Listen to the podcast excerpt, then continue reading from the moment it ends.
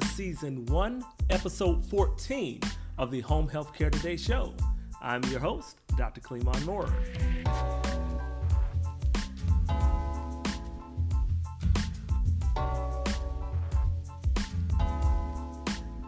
It is September.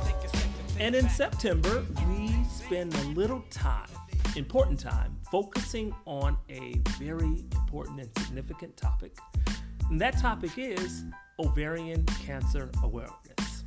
So, on our show today, we are fortunate to be joined by the co founder and past president of the Michigan Ovarian Cancer Alliance uh, Miss Pam Dahlmann. Let me tell you all a little bit, uh, for our listeners and viewers, a little bit about Pam. Pam was trained as a registered nurse at the University of Michigan School of Nursing. Her focus was on pediatric nursing in the pediatric ICU at Mott, and then on to home care, specializing in children with trachs and ventilators. She eventually became a branch manager for a private duty home care nursing agency, Visiting Care, an arm of the Visiting Nurse Association of Ann Arbor. She continued this work as a discharge planner at the University of Michigan Hospitals and Mott Hospital, once again, helping children with special equipment needs at the time of discharge to transition home successfully. Pam has also worked with these medically fragile children in their school settings. She was a one on one provider in the Saline School District for seven years.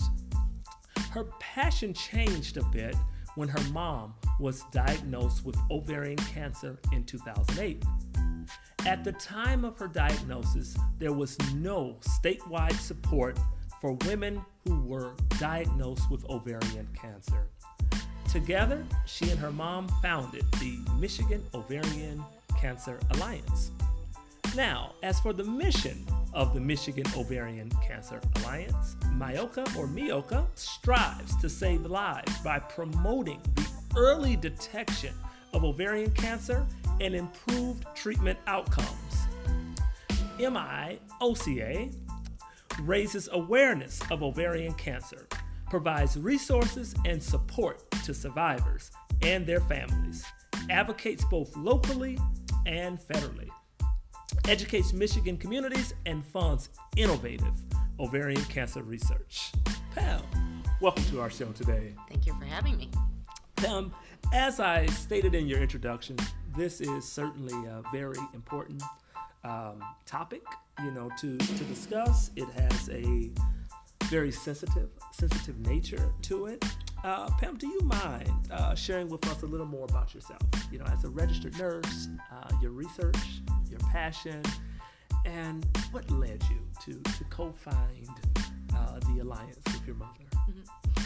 Um, I think ovarian cancer is a disease that you know I knew very little about. In nursing school, it's not something that they ever really educate you on. Maybe a little bit in a textbook, but uh, it was you know as you mentioned when my mom was diagnosed in 2008 that it became on my radar. You know, right there in front of me, and. Um, not only did my mom uh, have ovarian cancer, but my maternal grandmother had ovarian cancer, and so she died at uh, the age of 71, and then my mom actually eventually passed in 2011. And so I sit in front of you after 50 years now, uh, this year, 2021, of having uh, lost both my grandmother and my mom to ovarian cancer. And, you know, it is a disease a lot of people will say is a silent killer. We like to say silent no more because there are symptoms that go along with ovarian cancer. And, yes. and most people don't recognize uh, what those symptoms are or they get mistaken for other. Um, types of situation, a lot of people will think it's the flu or something with their GI system. And so, uh, you know, for example, the four cardinal symptoms are bloating, uh, not just, you know, you, you feel indigested or, or whatnot for a period of time, but uh, to the point where you have to go home and feel more comfortable in pants that don't button but have elastic waistband, or after two weeks or three weeks, you're buying new pants because you don't fit in your pants anymore. Uh, abdominal or pelvic pain, and again, that can be so vague. Um, having changes in your urination or your uh, you're either going more or less, uh, or in your bowel habits. Um, and then also uh, the feeling of uh, fullness. My mom would have be starving and fill her plate and could only take one or two bites and then would push her, her plate away. And you know, those are symptoms that are are so so vague. And for women who are you know perimenopausal, they're they're experiencing that on a monthly basis with their menstrual cycles. And so you know there's there's a lot of times they are dismissed and so it goes um, into the advanced stages. You know there's no diagnostic test for this disease. And so uh, i think more than more than anything as a nurse as a healthcare provider i wanted to be that voice to try and help uh, say there are symptoms and let's let's be educators let's raise awareness. And and so that's what we have been able to do. You know michigan ovarian cancer alliance uh, filled that void you know for the statewide need. Very nice very nice pam. And, and pam we we sympathize and, and empathize with the passing of your mom uh, as well as your grandmother to this this disease. We definitely congratulate you uh, on taking their legacies forward and, and co-founding an alliance, a statewide alliance that could be of greater support to to girls and, and teens and, and young women and women of all ages uh, who may be diagnosed with this disease. So going back to 2008, you know, starting this and then um, dealing with the, the passing of your mom in 2011, talk to us a little bit about the first three years, I guess, of the alliance with mom and then to date some of the major milestones and, and accomplishments of uh, MIOCA? Mm-hmm. I think the most important thing to say is when my mom was first diagnosed, she too was a nurse, and we were looking for that support. We were looking for other survivors, and there just wasn't the network that was in place. So you know, Michigan Ovarian Cancer Alliance was able to fill that void, and it has been, uh, you know, there as a support system for other survivors. And I think for me, that's been so neat to see. And I know my mom would be smiling down on us with with that because uh, it's changed a little through the pandemic. We sure. haven't, unfortunately, been able to do as many in person things, but overall that support is there. And you know one of the things we strive to do is is uh, be there as a network be there uh, you know to not only uh, provide the resources that a new survivor might need but also connect those survivors through our support groups. And we used to do those in person and now they've become uh, more along the lines of a virtual um, type of format. And we used to have a educational seminar, and, and some of those have gone to webinars and, yes. and Zoom, and you know, but we've been able to, you know, make that uh, adjustment, which has been wonderful. Um, not only the support, which is first and foremost in my mind, uh, but second would be, uh, you know, advocating and advocating for uh, this disease, but also for you know a woman who is going through that to be the voice and to, to be there to make the laws or you know raise the bar. Our our funding you know has drastically increased because there's power in our numbers. Um, mm-hmm. Unfortunately, with this disease, women don't live as long as some of the other cancers. And so, when we can unite our voices, whether it is the survivors or their caregivers or offspring, you know, to be able to uh, make that difference and, and rally and get the research funding that is so drastically needed to try and find that early detection test. Absolutely. So, absolutely. So, Pam, as a nurse, as you you know, as you shift back and forth between being an advocate, um, a co-founder of a statewide agency, a past president, as you slip back into that clinical mode and put on the nurse's hat, what are some of the therapies and, and treatments that you've seen over the last several years? I think. Um, it, ironically enough, the, the carboplatin and Taxol, which are the first line of defense for chemotherapy, uh, carboplatin was discovered at Michigan State University, which kind of blows everybody's mind. Uh-huh. But that was the same frontline treatment given to my grandmother that my mom received, and it's still actively given as the frontline therapy today. And so, you know, there there's a long ways that we need to still come, but all in all, um, new you know clinical trials are coming out yes. and new advancements have been made in the pharmacological division and, and women are living longer because of those advances and one in particular that was in the clinical trial as my mom was failing was the PARP inhibitors and PARP inhibitors are uh, used successfully for ovarian cancer uh, they're also in clinical trials for other cancers to date um, but they are uh, a targeted therapy drug that um, women can take orally, you know, and not have to go in for infusions. They're able to uh, take that from their home on a daily basis, and and women are living longer on those PARP inhibitors. So yes. that's a huge advancement um, that has that has come a long ways, and uh, you know, there's there's going to be others. I know, uh, you know, there's all kinds of research happening, and uh, we can only hope. You know, we we hold on to that hope. Absolutely, Pam. Yeah. So this is very rich information. It's not common knowledge, right? So from the uh, layman terms or in layman terms, how could listeners and viewers get more insight and more information? I know you you made great mention of uh, some of the webinars and the like, but how can folks like positively be impacted by the alliance and all of this this knowledge that you're sharing with us today? I think, um, as I mentioned, the pandemic has really uh, changed the way we've done a lot of things. But overall, you know, our our positive impacts have been uh, going into the community for the education and awareness piece. We have a program called Speak, which is survivors promoting early awareness and knowledge. And we've been in churches, we've been in synagogues, we've been in fitness centers, we've been in uh, lunch and learns at places of employment, and we've, uh, you know, have those survivors telling their stories, and that's powerful. It is. Um, we've also used those same survivors and and you know people like me who experienced uh, what I have with my own mom to go through and and statewide and federally ask for new laws and, and that research money that I've been talking about. Uh, you know, we've been able to uh, advocate in the state of Michigan, oral chemo is not equivalent to IV infusion. And so we have fallen behind in raising the bar for that oral parity.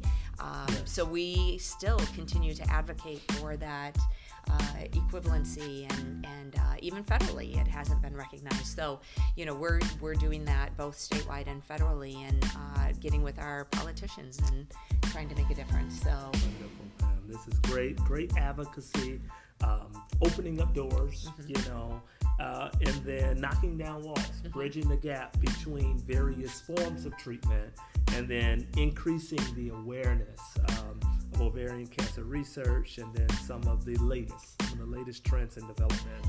Um, prior to our commercial, I'm going to go a little bit deeper. Granted that uh, we are still in a pandemic uh, and somewhat of a resurgence of the pandemic, and I like to say that um, whenever women are healthy, the world is healthy, right? Um, and with that being said, let's talk a little bit about the psychological um, impacts, right? Mm-hmm. And uh, from your experience, some common resources or um, some tips for assisting some of our listeners and even men too, in terms of men being of a greater support uh, to the women in their lives who may be impacted by this disease. So, and from your experience and um, knowledge, um, how can we better address some of the psychological impacts prior to us taking a commercial? I think you know the psychological component is is huge because it's it's physically and it's mentally. And not only is it for just the survivor, but it's also for the caregiver, for the family. Uh, you know, the physical changes that happen are you're you're put into an instant menopause state. You know, when you have the debulking surgery and they have a hysterectomy, you know, those your progesterone and your estro- estrogen are gone, and so your your hormones aren't there any longer. And so, you know, we're talking about all ages. There was a little girl in Ann Arbor where I live that was five. She was in kindergarten when she was diagnosed, and Marielle passed at the age of eight. And you know, people are, are surprised when I say that about her, but you know, we're all born with ovaries, and so it, it doesn't age discriminate. It doesn't racially discriminate. There, there are no discrepancies. It's it's affecting many many different ages, and I could go on and say that you know, Katie is still living, and she had been diagnosed at the age of ten, and you know, Megan was uh, nine when she was diagnosed, and and those two living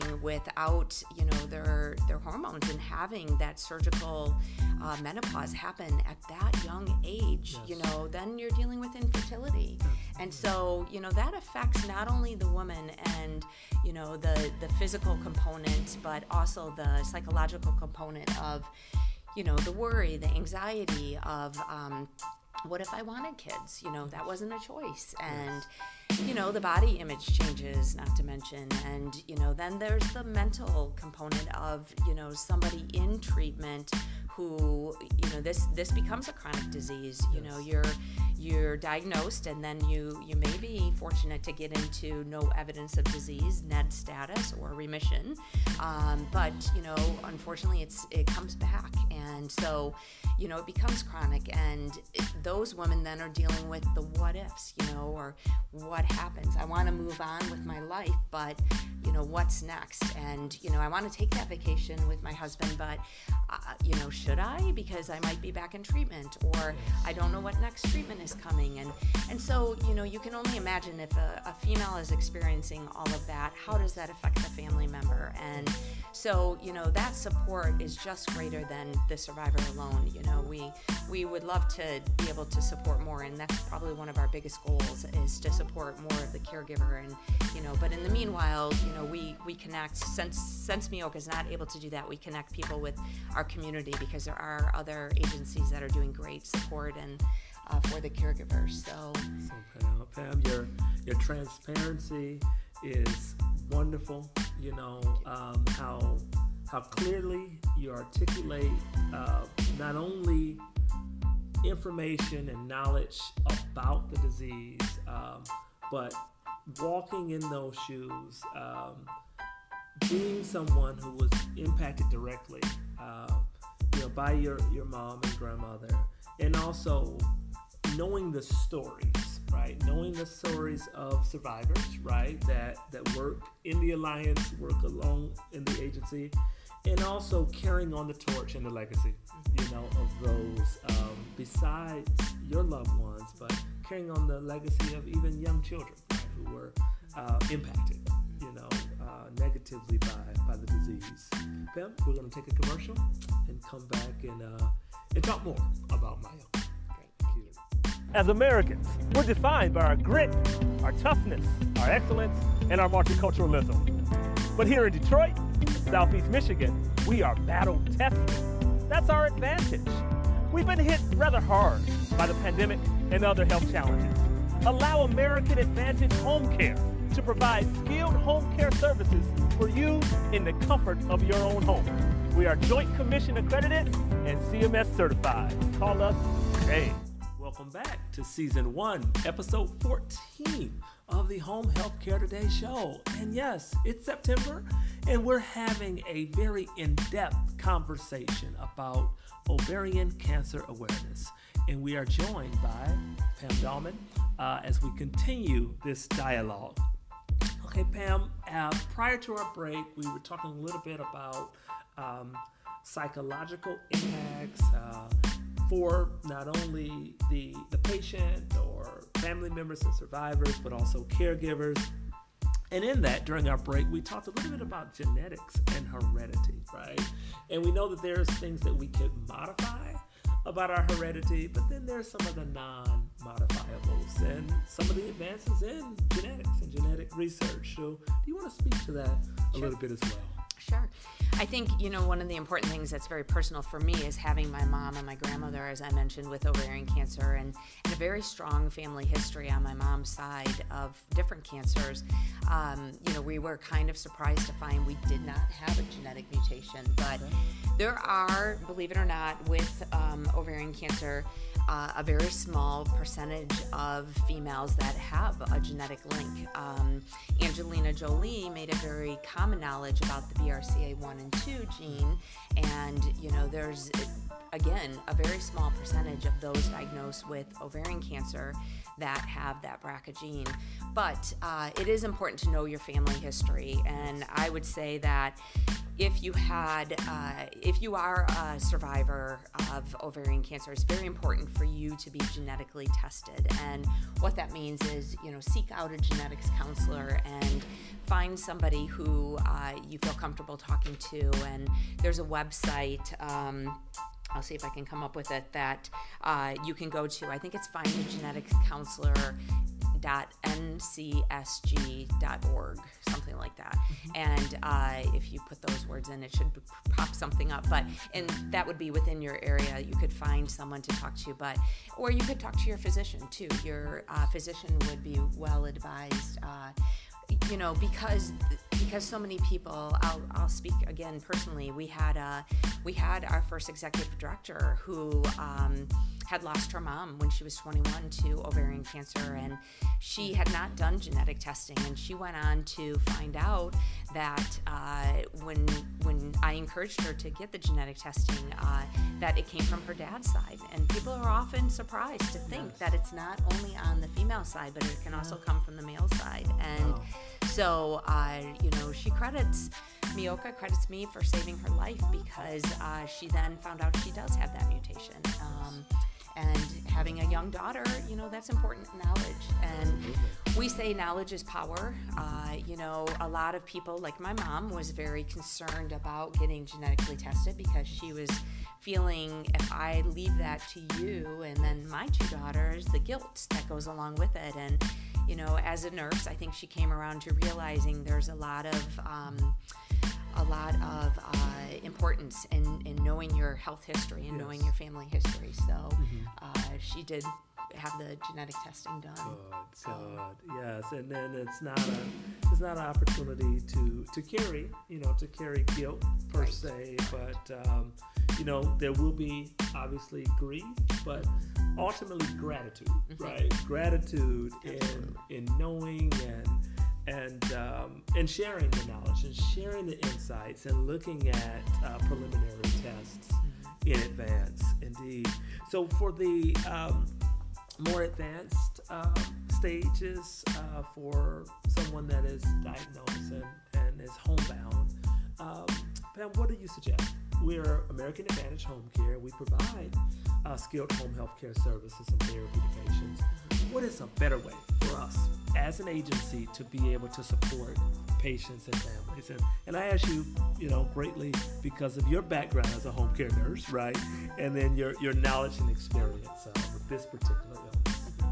I'm going to start because I haven't said it, but um, unfortunately, without a detection test, most people think that a PAP test or pap smear will detect ovarian cancer. Or it does not. Mm. There is no diagnostic test. So when you are having your annual physical checkup, it, you're not being screened for ovarian cancer. You know, there there may be a pelvic rectal exam done, but if a tumor or anything is found at that time, it's going to be in that advanced stage. So only 15% of women are found uh, early stages when it's most curable. They're the five-year um, survival rate and in a stage one is 90%, and the five year survival rate in a stage four is 17%.